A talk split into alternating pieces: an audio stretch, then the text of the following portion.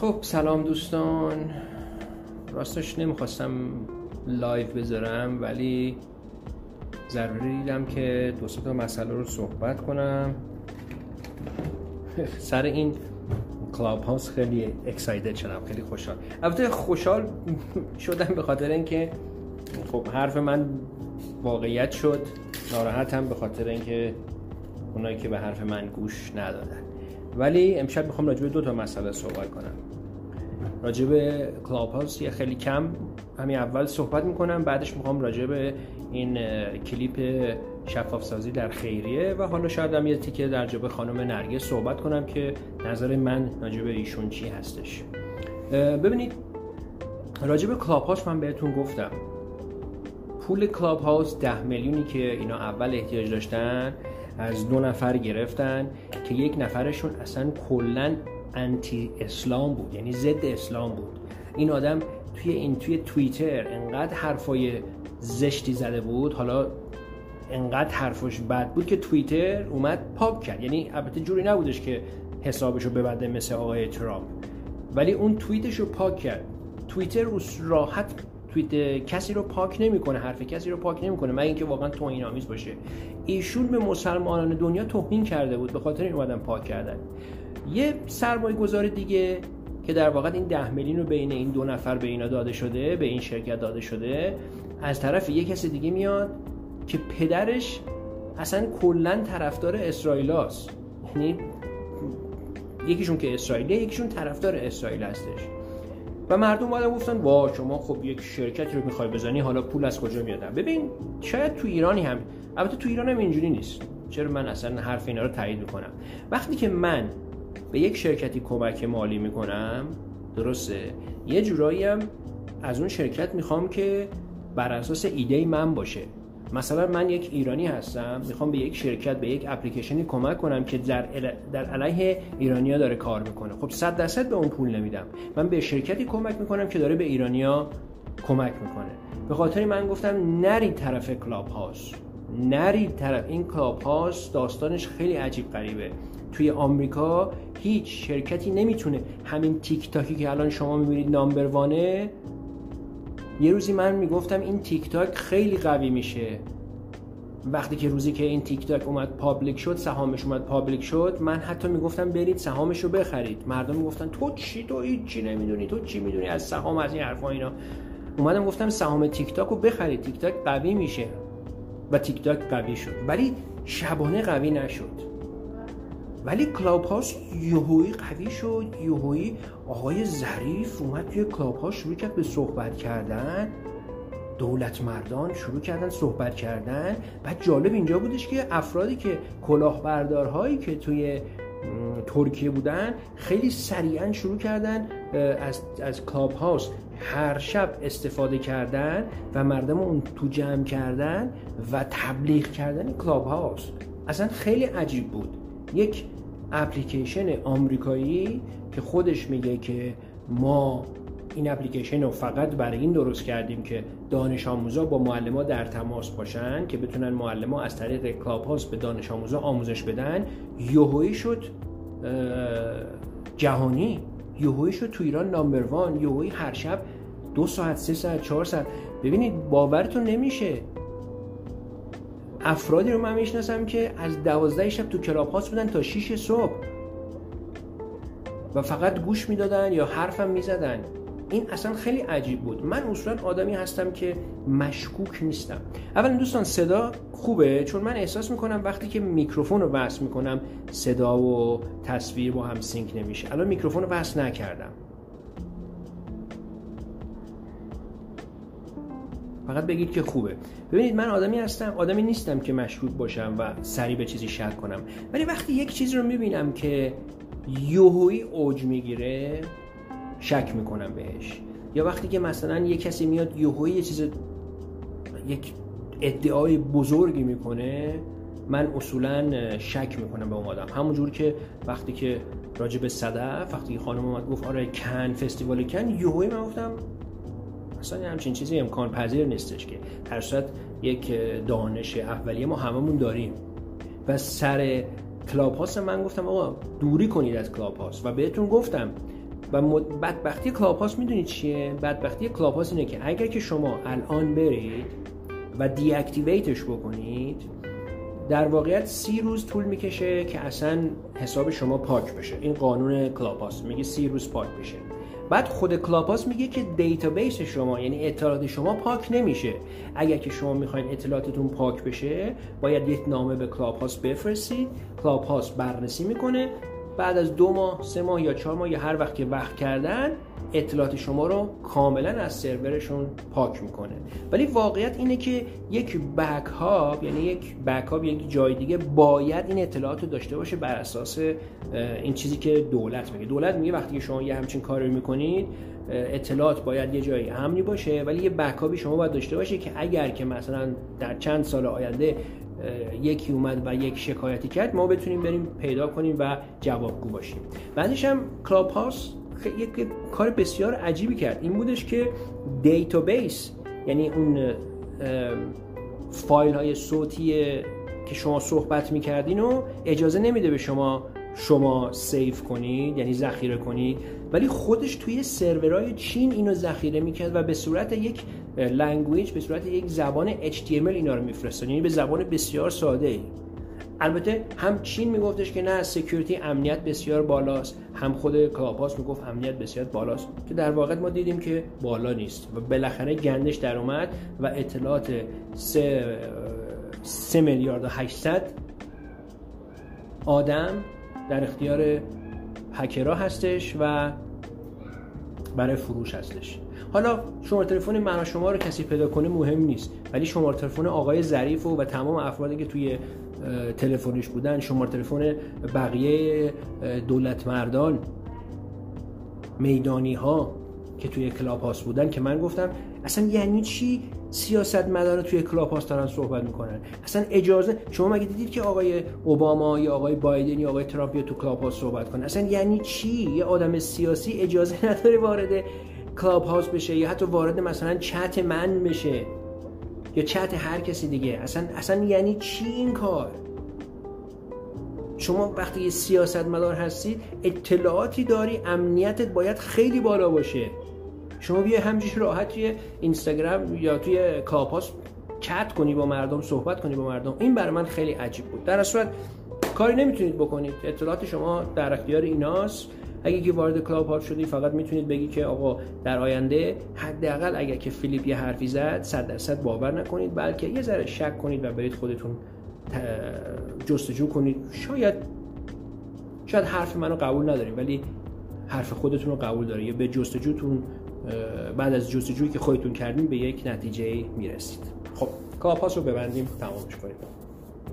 داستان این خانم نرگس که اومده و پول جمع کرده بالای دو میلیارد جمع کرده و حالا اومده و گفته که من از این دو میلیارد و خورده که میگن تقریبا سه میلیارده اومده و 136 میلیونش رو خرج آب مدنی کرده و بقیهش رو گفته که من می‌خوام بذارم کنار برای کارهای دیگه. جالب اینجاست که مردم اومدن میگن که ایشون اومده و شفاف سازی کرده. خیر ایشون نیومده شفاف سازی کرده. ایشون اومده گفته که من بقیه این پول رو می‌خوام بذارم توی این حساب اینجوری و تصمیم بگیرم که باهاش چیکار کنم. چون خیلی کارها هست که ما باید بکنیم. ما باید پل بسازیم ما باید خونه بسازیم ما باید این کارو کنیم ما باید اون کارو کنیم. و زیرش هم نوشته که واقعیت اینه که من اصلا خودم نمی‌دونم که چجوری این همه آب به دست اونا برسونم. یعنی غیر مستقیم اومده گفته که من یک بار رو برداشتم که حالا نمی‌دونم چی کار کنم.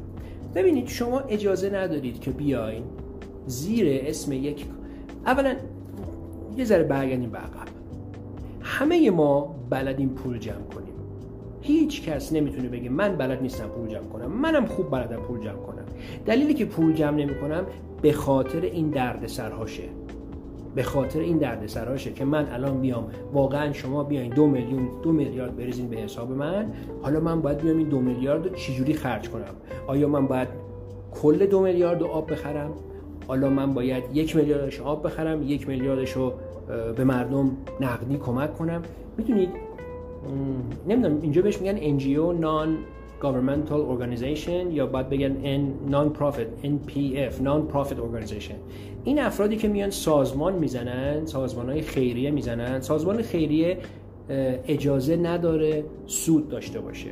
شما اجازه ندارید که از مردم پول بگیرید این پول رو بذارید توی بانک و این بانک به شما یک سودی بده و شما اون سودش رو جداگانه بذاری و اون مبلغ اصل رو جداگانه بذاری. شما این کار نمی‌تونید بکنید. بعدش این ایدئولوژی یا این ایده نان پروفیت ارگانیزیشن سازمان های بدون سود از آمریکا میاد از کشورهایی میاد که سود بانکی خیلی کمه.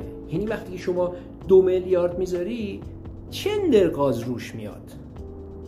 خیلی درصد کمی روش میاد. مثل ایران نیستش که 18 درصد روش بیاد یا 16 درصد یا هر چقدر روش بیاد. درسته؟ خب این خانم اومده این کارو کرده.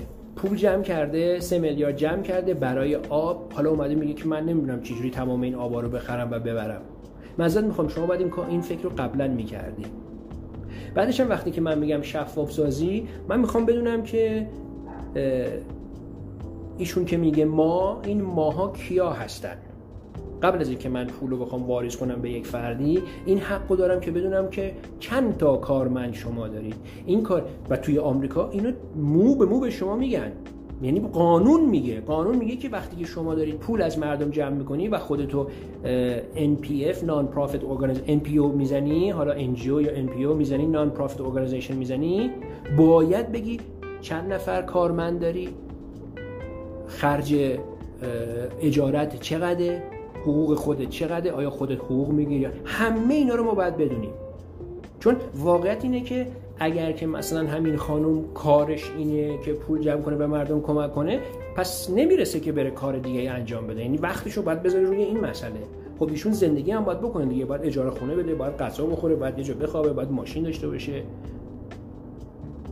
بعد بر اساس چی شما تصمیم می‌گیری که شمایی که داری پول جمع می‌کنی از مردم چه ماشینی برونی؟ آیا شما باید پراید برونی؟ آیا شما باید بنز برونی؟ آیا شما باید لامبورجینی برونی؟ آیا شما باید رولز رویس برونی؟ بر اساس چی تصمیم می‌گیری؟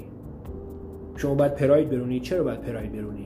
شما می‌خوای بنز برونی چرا باید بنز برونی؟ شما می‌خوای پایین شهر زندگی کنی چرا بالا شهر زندگی نکنی؟ می‌دونید NGO یا NPO خیلی سخته non-profit organization خیلی سخته. خیلی سخته. و مشکل بزرگش اینه که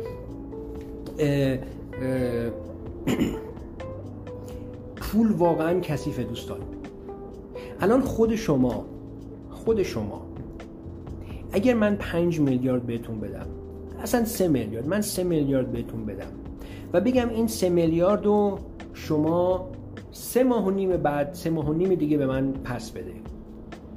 آیا شما می‌تونید واقعا بگی که وسوسه نمیشی این پول رو سه ماه بخوابونی تو بانک و بانک هر ماه ده درصد به تو بده؟ و بعد از سه ماه و نیم پول منو پس بدی ولی اون سودش رو نگه داری؟ آیا واقعا انقدر قدرتمند هستی؟ من نیستم. من نیستم. من اگر که شما به من سه میلیارد بدی و به من بگی این سه میلیارد رو سه ماه دیگه چهار ماه دیگه به من پس بده. منطق من میگه که این سه میلیارد رو میخوابونم توی بانک. قرارداد ماهونه باش میبندم چون سالیانه نمی‌تونم ببندم دیگه. چون بعد بعدی یک سال نمی‌تونم دست بزنم. چون بعد بینو پول بس بدم قرارداد ماهیانه میبندم. ماهی ده درصد به من میدم و اون ده درصد رو می‌ذارم تو جیب خودم.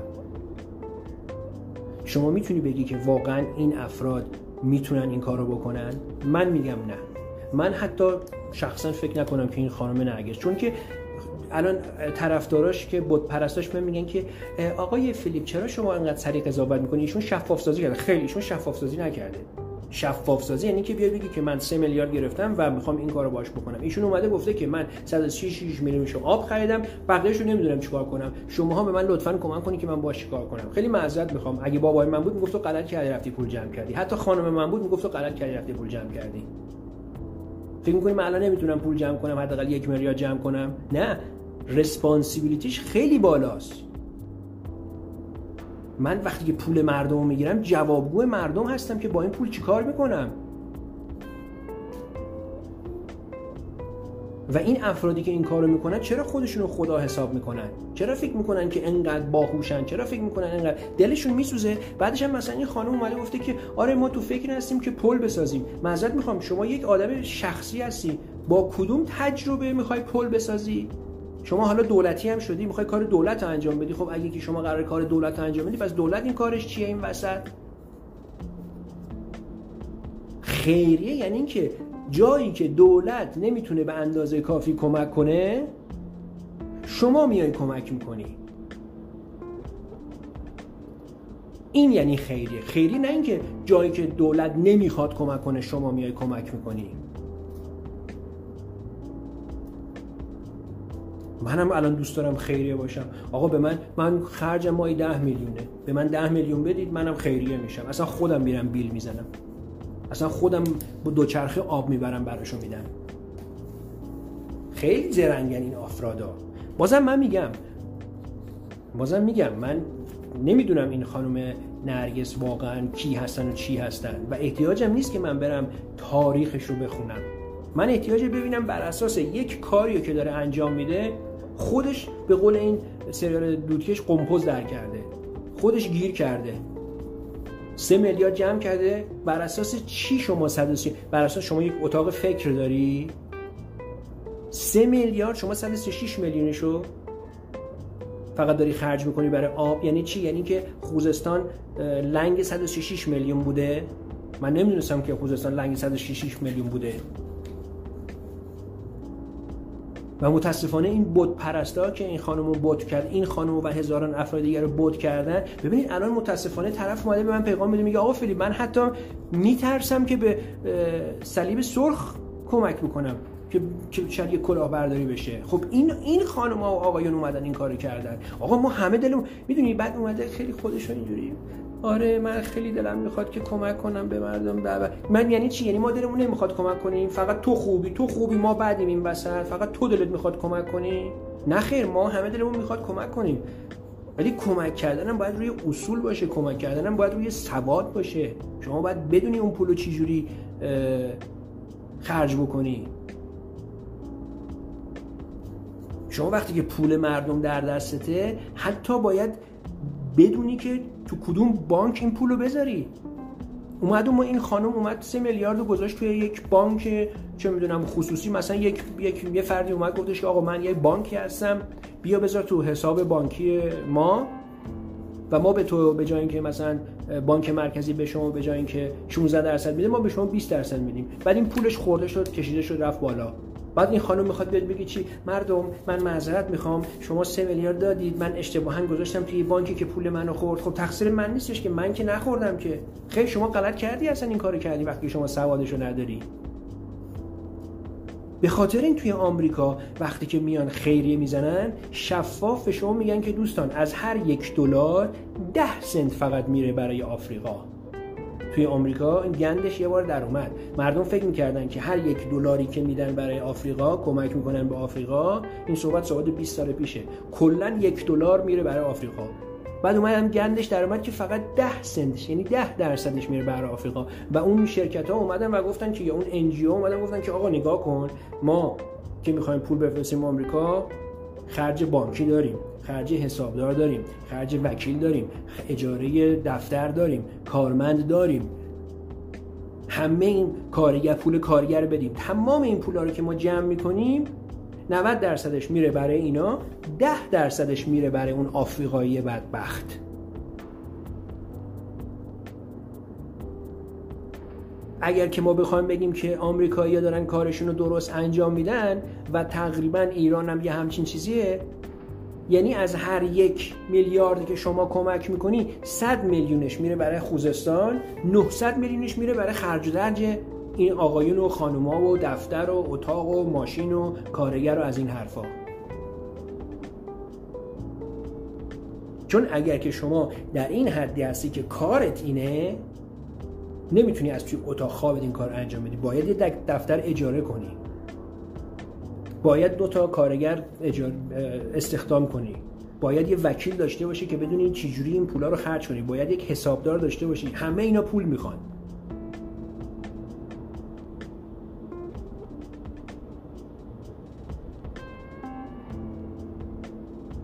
من سر همین داستان آقای علی نصیریان بازش می‌کنم. می‌دونم فوش می‌کنم. اومدم گفتم آقا این آدم بت نکنید.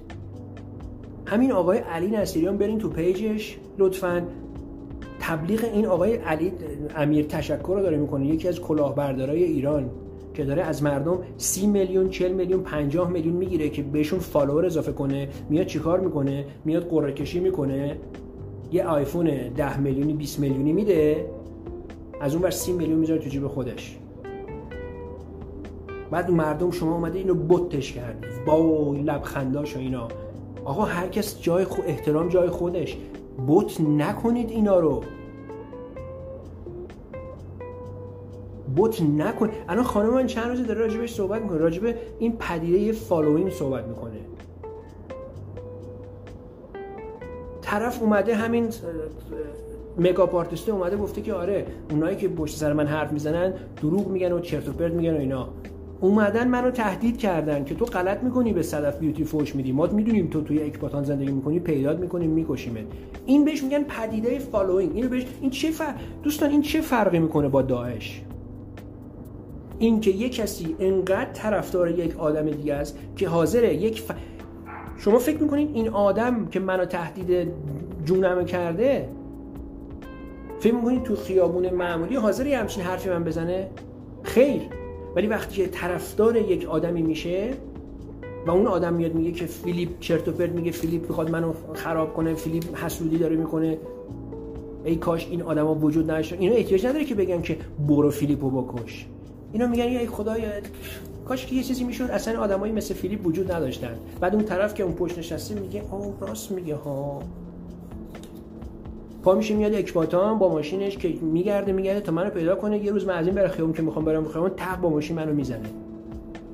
فکر می‌کنین جوک دارم میگم فکر می‌کنین شوخی دارم می‌کنم. خانومم درسشو خونده.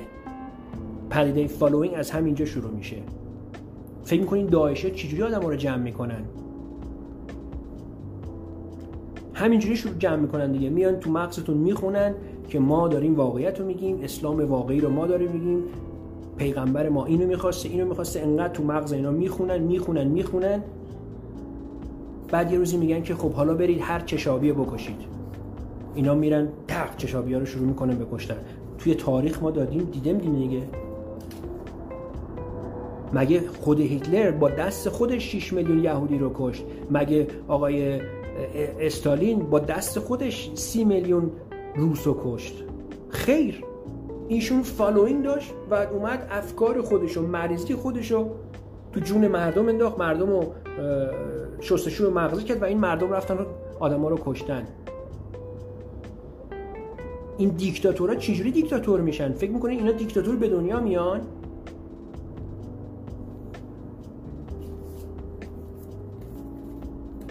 الان همین خانم نرگس اومده پول خرج کرده کو؟ همچنان الان بدبختا تو خوزستان از گلوشون خشکه. بعد این خانم سه میلیارد تو حسابش خوابیده. بعد اومده شفاف سازی کرده که من 136 میلیون فرستادم. حالا بقیه‌ش رو اگه شما هست برید تو پیج خودش ببینید. آخرین کلیپش که راجع به خوزستانه اومده. زده که شما بگید که من چیکار کنم. معذرت تو غلط می‌کنی پول جمع می‌کنی.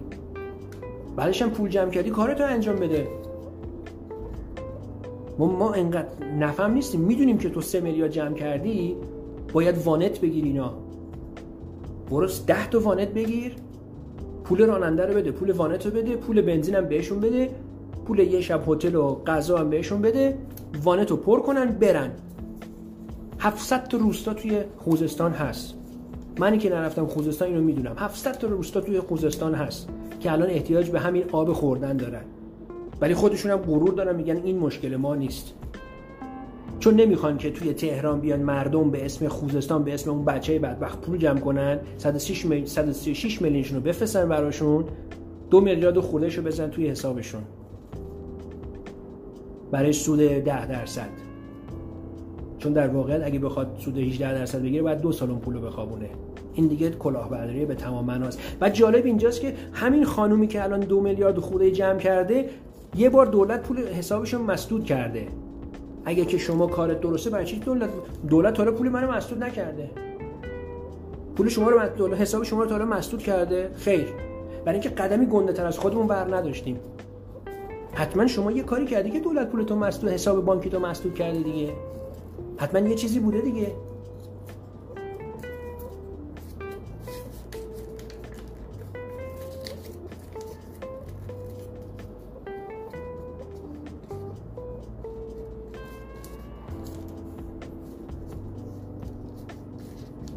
من فقط من دارم من فقط تنها کاری که شفاف سازی می‌تونم بکنم.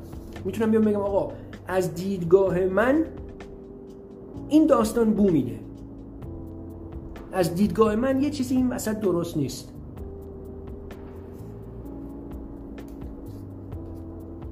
من یه بار اومدم این کارو کردم. من یک بار اومدم یک پستی گذاشتم گفتم اگه یک میلیون داشتی چیکار می‌کردی باهاش؟ چون فکر کردم خیلی رقم پایینه. بعد فکر کردم الان مردم میان میگن که بابا یه میلیون چیزی نیست و از این حرفا اینا. بعد یه یکی اومد گفت اگه یک میلیون داشتم می‌رفتم شیر خشک میخریدم. بهش پیغام دادم گفتم که یعنی تو لنگ واقعا شیر خشکی؟ گفت آره آقا فیلم من واقعا لنگ شیر خشکم. یکی دیگه گفت من لنگ قرصم. اگه یک میلیون داشتم قرص چند ماه هم در میومد. بعد اومدم گفتم دوستان این پستی که من گذاشتم مردم اومدن اینجوری جواب دادن. آیا حاضر هستید چند میلیون جمع کنید؟ من خودم یک میلیون می‌ذارم. هر چقدر شما گذاشته گذاشتید. دو میلیون مردم ریختن. کلا شد سه میلیون. و کل سه میلیون رو من به سه نفر دادم. یه میلیون به هر کس من دادم و اومدم گفتم لطفا بیان بذارید که گرفتید این پولو نه اینکه بیام بگم که حالا از این سه میلیونی که ما دو میلیونی که من جمع کردم مثلا سر هزار تومنش پول بانک باید بدم یا پول نمی‌دونم پست باید بدم. نه. چون توی آمریکا جدیدن یه کاری که این سلبریتی ها می‌کنن چون می‌دونن که کل مبلغی که جمع میشه نمی‌تونه بره برای اون خیریه میان میگن که ببینید کل پولی که شما می‌دید ما 100 درصدش رو میدیم به خیریه ولی مخارج اون کار رو ما من میدم. مثلا لیوناردو یا مثلا خانم آنجلینا جولی این کار رو می‌کنه. میاد میگه که ببینید شما مثلا یه میلیون دلار جمع کردید ما 100 درصد یک میلیون رو واکسن می‌خریم میفرستیم آفریقا. ولی پول هواپیما و پول کارگر و پول دکتر و پرستاینا رو من میدم. من مخارجش رو میدم شما پول اصلش رو بدید. خب این خانم الان می‌تونه بیاد تازه این خانم توی لندن هم یا توی انگلیس به نظرم شنیدم که بزرگ شده. ایشون می‌تونه بیاد همین کار کنه. بگه دوستان من الان این پولی که دارم یه ذره بیشتر از اونی که جمع کردم. من می‌تونم این کار کنم. بگم که اینقدر پولو می‌ذارم برای این ولی اینقدر پولو من باید بذارم برای استراتژی برای مدیریت برای حسابداری و و این پولو من جداگانه اینجوری و این پولو من می‌ذارم توی حساب بانکی که هی بیشتر بیشتر بشه من از این پول استفاده می‌کنم که مخارج رو بدم. این شفاف سازی شفاف سازی یعنی که بیاد بگه که من سه میلیون سه میلیارد جمع کردم. برای سه میلیارد احتیاج دارم به یه کامیون. قیمت کامیون 5 میلیونه. راننده خودش دو میلیون می‌خواد. صبونه از تهران تا خوزستان تا اونجا انقدر راهه. دو روز احتیاج داره. دو شب هتل. دو شب غذا صبحونه نهار شام باید بهش بدم. یه کارگر دو تا کارگرم باید با خودش ببره. کلا این میشه 5 میلیون میشه 100 میلیون. بقیهش مستقیم میره اونجا.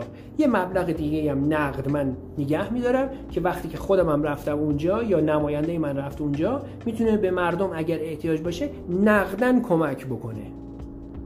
اینو بهش میگن شفاف سازی مثل همون خانم صدف که من اومدم گفتم آقا شفاف سازی شفاف سازی میگه دوستان یک مسابقه یک فستیوالیه در شهر کن همون شهری که فیلم فستیواله در همون هتل. شما میری ثبت نام می‌کنی یه مبلغی رو پرداخت می‌کنی انتخاب میشی بعد میری اونجا. منم احساس کردم که کار خوبیه رفتم این مراحل رو انجام دادم و انتخاب شدم و خودم از جیب خودم سفر کردم رفتم هتل گرفتم اینو بهش میگن شفاف سازی چیزی که ما بلد نیستیم. ما پیچوندن رو بلدیم ولی شفاف سازی رو بلد نیستیم.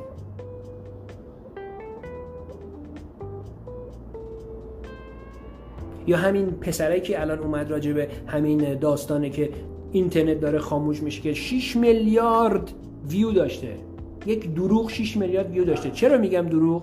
برای اینکه بله یک طرحی وجود داره. یک طرحی وجود داره که قرار اینترنت رو کنترل بکنن و بهترش بکنن برای کاربران مجازی. و در این اگر که این طرح به صورت اولیه امضا می‌شد طرح بسیار بدی بود. ولی بعد از گفتگو رفت آمد 70 درصد عوض شد.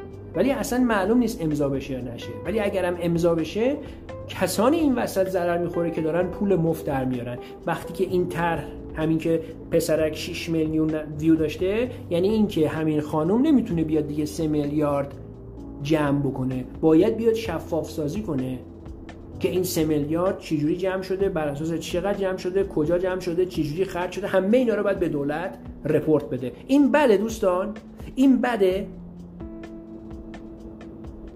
این بده که دولت بیاد بگه آقا همه چی توی اینترنت باید شفاف سازی بشه. الان ما داریم می‌بینیم که اینترنت آزاد و ما نمی‌تونیم درست از استفاده کنیم. از بچه ده ساله استفاده می‌کنیم. آقا یه ویدیو دیگه که همین الان داره همه جا پخش میشه. مردک اومده دخترش اومده دخترش گفته بابا جون چهل سال دیگه چند سالت میشه؟ نه میگه 20 سال دیگه چند سالت میشه؟ میگه تو میشه انقدر ساله. 40 سال دیگه تو میشه 40 سالت. میگه تا اون موقع تو مرده. پس من دلم می‌خواد همین بمونم. ویو ویو, ویو. بعد حالا مردم اومدن گفتن آره تو بهش اینو گفتی یا نگفتی؟ موضوع اینه که شما چقدر بدبختی که از اون بچه داری استفاده می‌کنی که ویو بگیری. می‌دونی که در کشورهای غربی اون بچه هم حریم شخصی داره. توی ایران فقط بچه حریم شخصی حریم خصوصی نداره. کلیپو دیدی؟ بچه دخترک میاد این حرفو می‌زنه؟ توی ایران اون دخترک شریم خوب حریم خوش. آقا اون دختر شاید نخواد کلیپش توی اینترنت باشه. شاید اون دختر 18 سالش شد 19 سالش شد خجالت بکشه یه همچین کاری کرده. برای اینکه اینترنت ما ایران هیچ کنترلی درش نیست. برای اینکه الان دختر 12 ساله 10 ساله چه دختر 9 ساله درم میرقصه.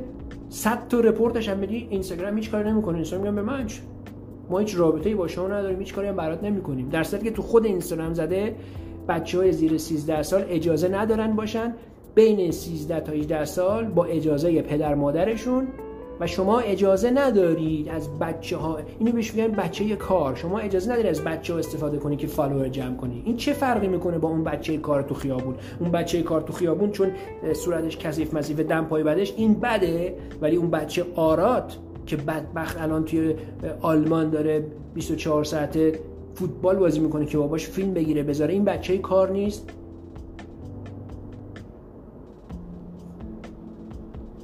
بعضی میگن خب آقا فیلیپ آرا دوست داره فوتبالیست بشه. مگه رونالدو از خانوادهش جدا نشد؟ رونالدو استعداد داشت. رونالدو اومدن دنبالش گفتن ما میخوایمش بردنش. و بعدها مادرش هم باهاش بود. این بدبخت آراد بچه کار مادرش تو ایران خودش اون بره و ساعت دو نصف شب باید با تتلو live بذاره. این بچه کار نیست؟ این بچه کار نیست؟ چند میلیون follower داره همین بچه کار؟ بچه کار که وقتی همین آرادی که رفته آلمان برای فوتبال رفته برای چی داره؟ با همه داره با تتلو نمی‌دونم live می‌ذاره با ابی live می‌ذاره. اصلا من نمی‌تونم به خودم اجازه بدم که بچه من دختر من این ماه میشه 16 سالش. بفهمم با تتلو اصلا live گذاشته یعنی میگم خاک بر سرت فیلیپ که بچه ای تو بزرگ کردی. خودم از بابا بودن خودم پشیمون میشم. آب میشم میرم زیر زمین. بعد آراد فسقلی میاد. با تتلو و با نمی‌دونم ساشا صبحانی و اینا کلاهبردارای دنیا live می‌ذاره که follower جمع کنه. این بچه کار نیست؟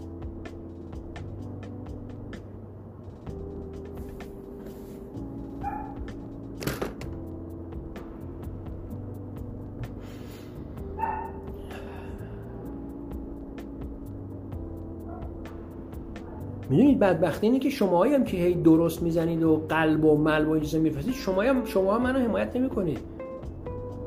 شما هم باید این حرفای منو به صد نفر توی حسابتون بفرستید. چون از صد نفری که شما میفرستید دو نفرشون نگاه می‌کنن. چون اکثر مردم اینجوری هستن. دیدید میمونه گوشش گرفته چشش گرفته لالشو گرفته اصلا مردم نمی‌خوان اینا رو بشنون.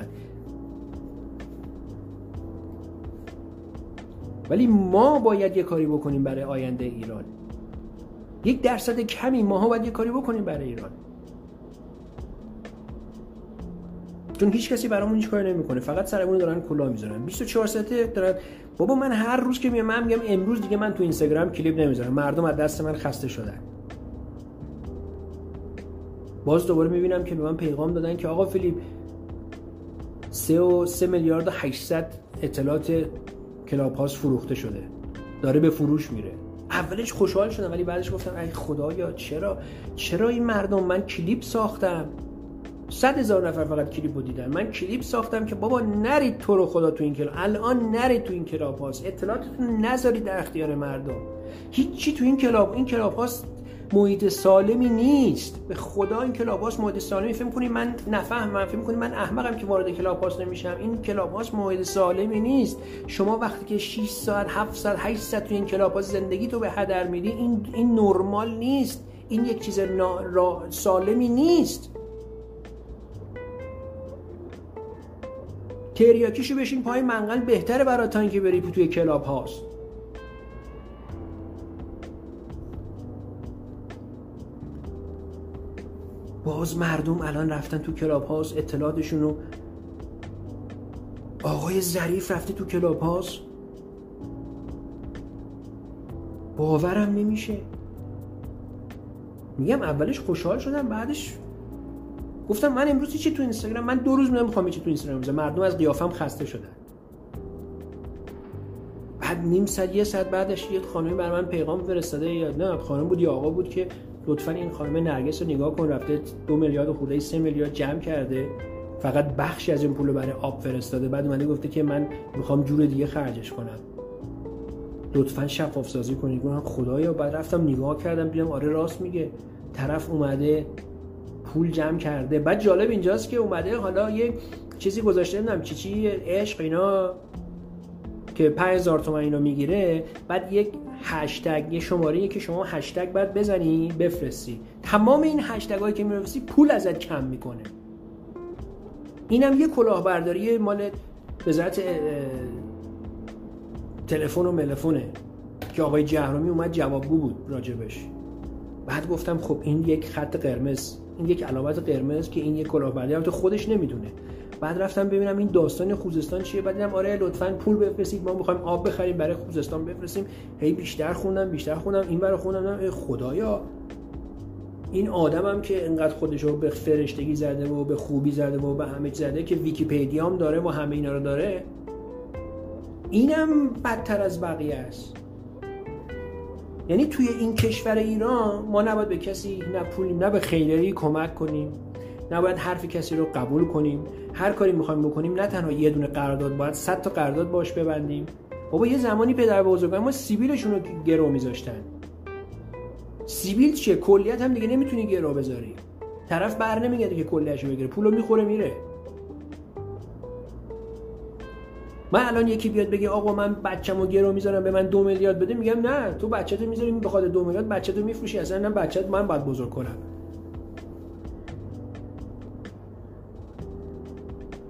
خب منم به یه به یه جای رسیدم که میگم آقا من می‌خوام گور پدر این دنیا و این فرهنگ و اینا من پا میشم میرم آمریکا. بعضی میگن گور پدر برو آمریکا. خب می‌دونی چی کم میشه؟ هیچی. همه افرادی که دلشون برای آمریکا برای ایران میسوزه دارن میرن. بعد اون موقع ایران خر میشه. بعد اون موقع میشه شما و یک مش کلاهبردار و یک مش دزد و یک مش زامبی. می‌خواین کشورتون زامبی بشه؟ می‌خواین کشورتون زامبی بشه؟ بگو فیلیپ گوره پدر تو تو دیگه خفه شو. مسئله می‌خوام. تو دیگه سکوت کن. تو دیگه حرف نزن. ما دوست داریم پول بدیم به هر کسی دلمون می‌خواد. ما دوست داریم هر کی داریم می‌خواد فالو کنیم. ما دوست داریم هر کاری دوست داریم بکنیم. ما همین هستیم. به تو ربطی نداره. هستن یه چند نفری که میگن تو روس کثیفی خودشون از اون ایرانی های تمیز هستن که میان به من میگن تو روس کثیفی.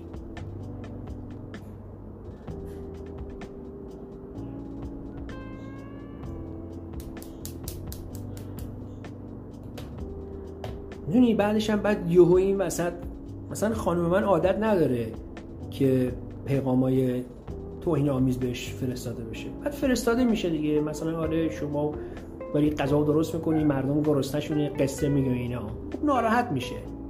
اون سه هزار تا فالوور داره. انقدر فوش شنیده نمی من هر روز 20 تا فوش شنیده میشه. میشنوم. بعد یهوی وسط این یا یکی میاد میگه که آره مثلا گلوش چون خیلی ممنون از حرفایی که می‌زنی چقدر خوبه من روحیم بهتر میشه وقتی به حرف تو گوش بده بینا خب آدم میاد می‌بینه میگه که آقا جان یک درصد خیلی کمی هستن که انسان هستن آدم هستن عاشق هستن خوب هستن و برای این یک درصد کم آدم باید بجنگه. ولی واقعیت اینه که آدم بعضی وقتا خودش رو می‌بره. من خودم بردم زیر سوال که آیا من باید برای اون ده درصدی که سرشون به تنشون میارزه که الان دارین منو نگاه می‌کنید باید برای شما بسوزم یا باید بگم که آقا ولش کن؟ درون خودم هم نمی‌تونم بگم ولش کن چون احساس می‌کنم من شکست خوردم احساس می‌کنم ما شکست خوردیم. یعنی ما اگر نتونیم من و شماها اگه نتونیم ایران رو بهتر کنیم خب شکست خوردیم. من نمی‌تونم شکست رو قبول کنم. فکر نکنم شما هم حاضر باشی شکست رو قبول کنید.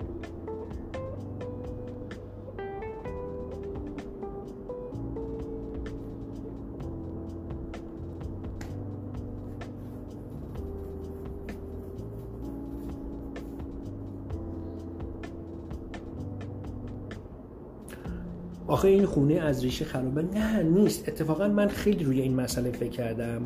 کیمیا. که چرا؟ مثلا یک خانمی هنرپیشه اومد گفتش که همه ایرانی عقده ای هستن. و من روی این مسئله یه جورایی من باور دارم. ولی اومدم فکر کردم که چرا؟ چرا ما عقده هستیم؟ چه اتفاقی؟ چی شد؟ تاریخ ما از کجا خراب شد؟ آیا تاریخ ما از پهلوی خراب شد از قاجار خراب شد یا از همون اول هخامنشی ها خراب شد از کجا خراب شد؟ ببینید ایران 80 میلیون نبود ایران خیلی بابا همین تهران یک دهات بود. ایران از زمانی خراب شد که روسا از شمال به ما حمله کردند انگلیسا از غرب به ما حمله کردند و لهستانیا به ما حمله کردند. و ایران رو سه تیکه کردن بعد لهستانی ها رفتن انگلیس ها رفتن روس ها رفتن آمریکایی ها اومدن. ما توی صد سال گذشته همش آقا بالا سر داشتیم.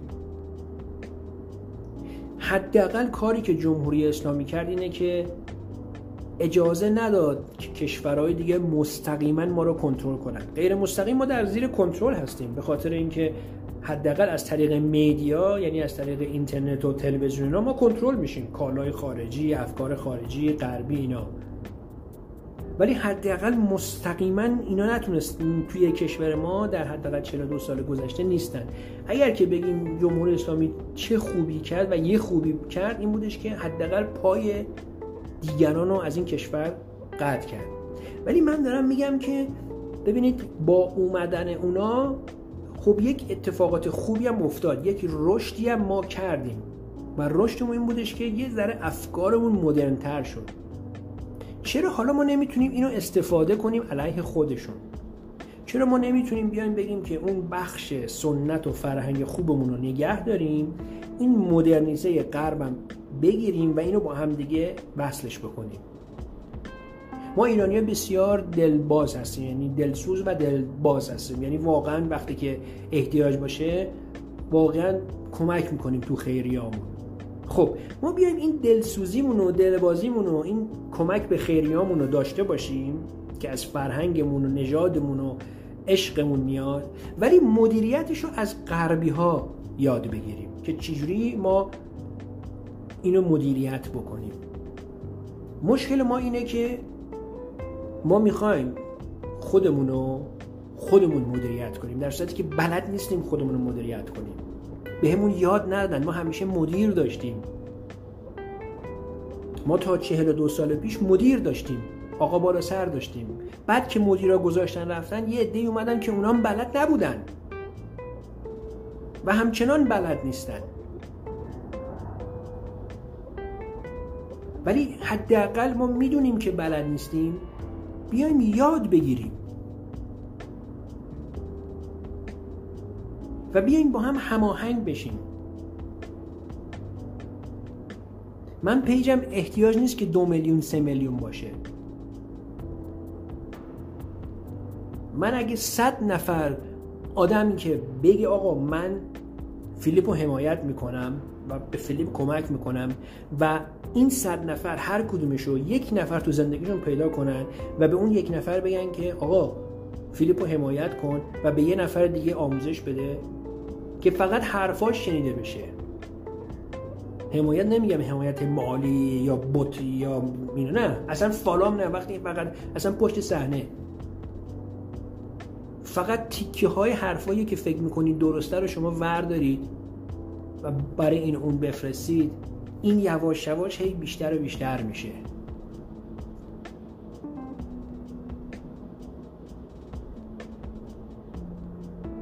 به نظر شما خب چون دیگه من با آخراش هستم بذار یه ذره بخونم.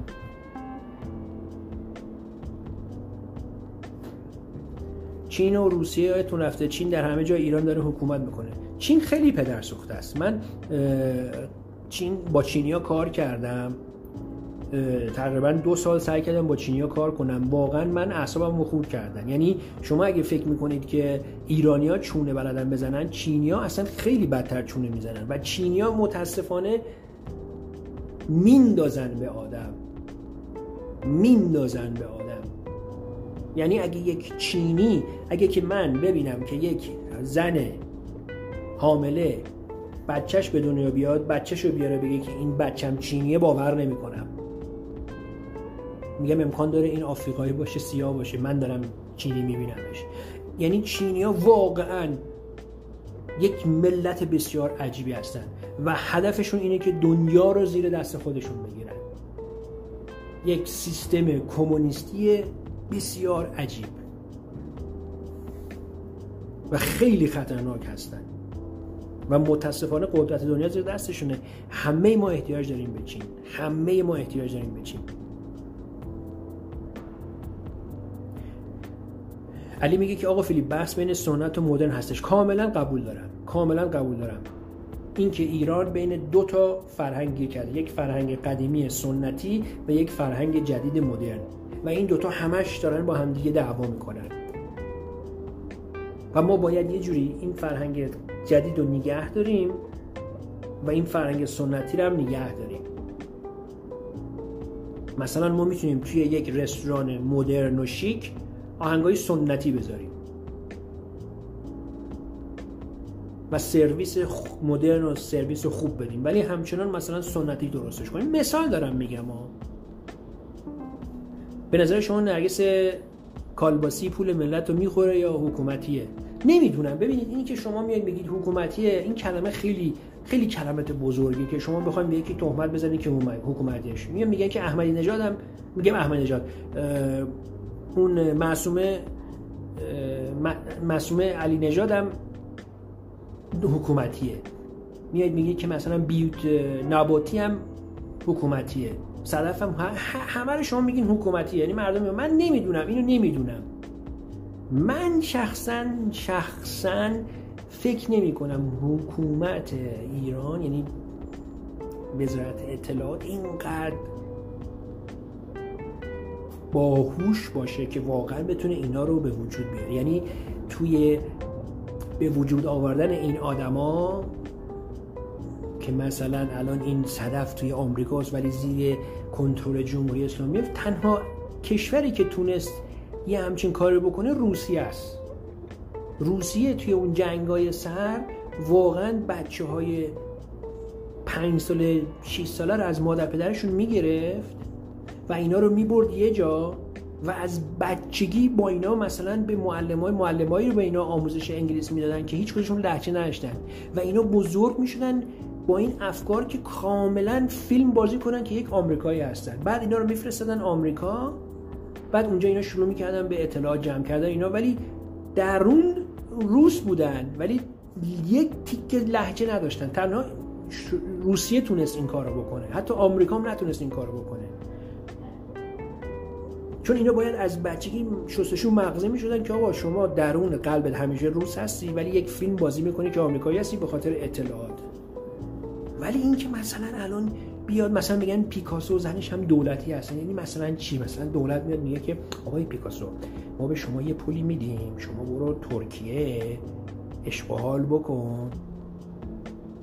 لخت بشو زنت هم ورزش بکنه. ولی بر ما اطلاعات جمع من نمی‌تونم قبول کنم اینو. من شخصا مغزم نمی‌کشه.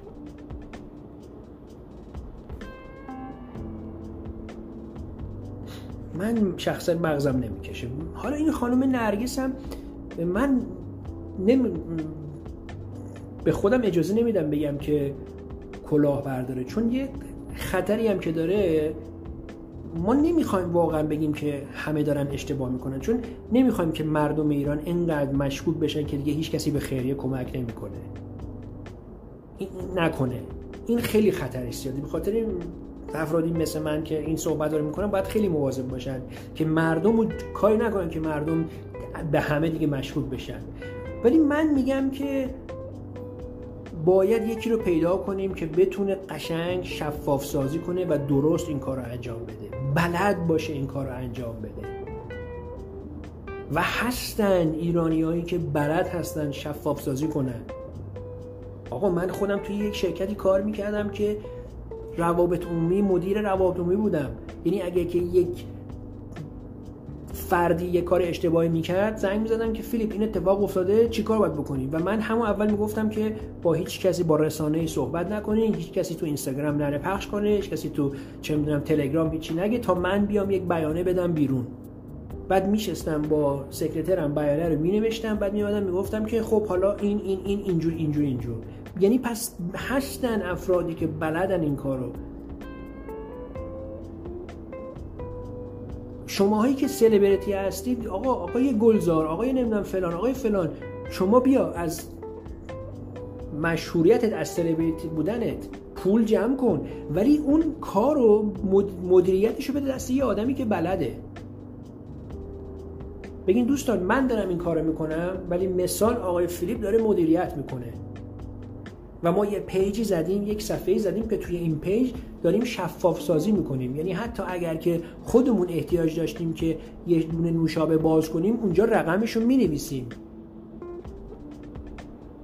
که آقای فیلیپ که ما بهش دو میلیارد دادیم بره چه می‌دونم خوزستان خب اونجا باید شب هتل می‌گرفت. ایشون توی این هتل خوابید و انقدر مخارج هتل ببینید این پول من نیستش که هر جایی دلم می‌خواد خرجش بکنم. چیزی که خانم نرگس و بقیه بلد نیستن و نمی‌فهمن. این پول من نیست که هر جوری دلش می‌خوام خرج کنم. من اجازه ندارم پول خیریه رو برم توی اسپیناس هتل شب بخوابم. چون این پول مردمه. این پول مردم خوزستانه. حتی اگه شده باید برم توی ماشین بخوابم که پول بیشتری بره برای اون مردم. یا اینکه بیام بگم که دوستان من می‌خوام این کار رو انجام بدم. برای خودم یک حقوقی احتیاج دارم. من برای زندگی خودم در ماه 15 میلیون 20 میلیون احتیاج دارم. من از این پولی که شما میفرستید از پولی که ماهونه من جمع می‌کنم 20 میلیون رو خرج زندگی خودم می‌کنم. بقیهش رو خرج خیریه می‌کنم. اگرم که دوست دارم شب توی اسپیناس بخوابم از پول شخصی خودم از پول که شما فرستادید نیست. این شفاف سازی چون ما همه می‌دونیم عزیز من امکان شما وقتی که بازم گفتم آموزش آموزش آموزش آموزش. شما وقتی که یک میلیارد به یک خیریه کمک می‌کنی نمی‌تونی بگی که شما باید درست یک میلیارد رو خرج کنی. چون خرج های دیگه هم در کنارش هست.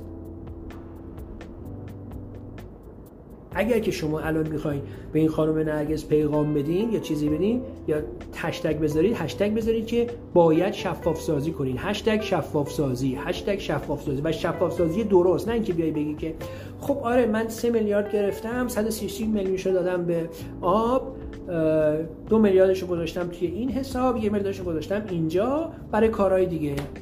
چه کارهای دیگه؟ کی؟ کجا؟ چی جوری؟ کی؟ سود بانکی.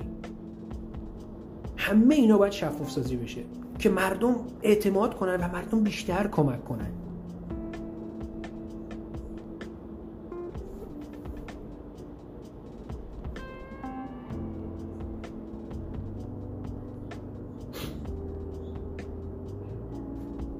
خب الان دو دقیقه دیگه این تموم میشه. مشتبه میگه که به جز شفاف سازی باید علم هزینه کردن اون پول داشته باشن. بله من اینو گفتم باید افراد متخصص این کارو بکنن. یکی می‌تونه پول یکی می‌تونه پول جمع کنه یکی می‌تونه مدیریت اون پول بکنه. وقتی که اونی که داره پول جمع می‌کنه فکر می‌کنه می‌خواد خودش هم مدیریت کنه همیشه اشتباه میشه همیشه به گند زده میشه. همیشه. اینو مطمئن باشید. 100 درصد اینجوریه. 100 درصد اینجوریه که هر کی که فکر می‌کنه می‌تونه همه کارو خودش بکنه نمی‌تونه این کارو بکنه. خب خانم نرگس توی کانکس میخوابیده و خودش نمی‌دونم مریض شد. دمش گرم دمش گرم میگم شاید خانم نرگس واقعا کارش صحیح باشه. ولی توی این بخش خوزستان به نظر من اشتباه کرده و یه چرت و پرتی تحویل مردم داده.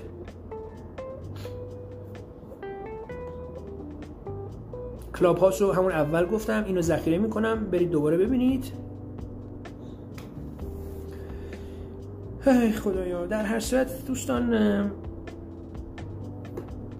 بی تفاوت نباشیم. بی تفاوت مهم اینه که نمی‌تونیم بی تفاوت باشیم. می‌دونید؟ من یه, یه سوالی که چهار دقیقه هست و این چهار دقیقه بذاری راجبه من یک سوالی از یک استادی کردم. گفتم که اگر که یک انسانی واقعا قبول داشته باشه که خدا نیست و بهش نیست و جهنم نیست و همینی که هست چرا اون آدم باید خوب باشه؟ چرا اون آدم نمی‌تونه بره تفنگ برداره و با زور پول از همه بگیره؟ چرا؟ این استاد اومد به من گفتش که چون غریزه انسان اینه که هارمونی یعنی غریزه یعنی اون طبیعت انسان زیباست. طبیعت انسان دنبال عشق دنبال آرامشه دنبال صلح دنبال دوستیه. و به من اینجوری توضیح داد گفتش که شما دو تا لیوان رو در نظر بگیر. دو تا لیوان من دو تا دارم شما گفت دو تا لیوان رو پوما اون برای پوما. دو تا لیوان رو در نظر بگیر. یه لیوان بدبختیه. یه لیوان خوشبختیه. درسته؟ وقتی که این لیوان بدبختی پر میشه اجاره خونه بیپولی واکسن مریضی سرطان پدر مادر و این لیوان به اینجا که می‌رسه و واقعا دیگه لبریز بشه اینجا اونجاست که انسان میگه من می‌خوام دیگه خودکشی کنم. چون این لیوانش پر شده. درسته؟ ولی لیوان خوشبختی ما خوبیش اینه که خیلی کوچیکه. و این لیوانی که الان پر شده با یک ماده سیاه با یک مایه سیاه که این مایه سیاه بدبختی زندگیه. تمام چیزهایی که گفتم با یک قطر خوبی که برزی توش این دوباره شفاف میشه و این دوباره نابود میشه. یعنی چی؟ یعنی اینکه ما کل هفته از شنبه بدبختی می‌کشیم سردرد دلدرد کرونا بیپولی همه این مشکلات اینا. ولی یک جمعه سوار موتور میشیم با زنمون با دوستمون با هر کی. میریم یه جای یک باقی میشینیم و لب رودخونه یه کبابی درست می‌کنیم و یه کبابی می‌خوریم و یه نوشیدنی می‌خوریم و یه موزیک گوش میدیم. توی اون لحظه تمام اون بدبختیامون از یادمون میره. یعنی ظرفیت انس... یعنی انسان جوری به وجود اومده که اون عشق زندگی و زندگی کردن و خوشحال بودن قدرتش خیلی بیشتر اون بدبختیه. چون من سوالم الان تمام بشه. سوال من این بودش که چرا مثلا توی این تاریخ دنیا افرادی که مثلا برده بودن و می‌دونستن تا آخر عمرشون بردن خب یه گروه نزن خودشون بگوشن میگفتش که چون درسته که مثلا این طرف برده بوده ولی همون یه ذره لذتی که داشته انقدر خوب و انقدر زیباست که اون بردگی رو حاضر به جون بگیره. پس در واقع زندگی لذت بخشه و ما دوست داریم زندگی کنیم. وگرنه هممون یه گوله می‌ذاریم و تمام می‌کردیم خودمون رو. ولی اینجوری نیست. اون بدبختی ها عضو زندگی ما هستن و اون خوشبختی ها انقدر زیباست که ما براش هر روز داریم میجنگیم. پس بجنگیم و این جنگ رو هیچ وقت تموم نکنیم. شب خوش دوستان.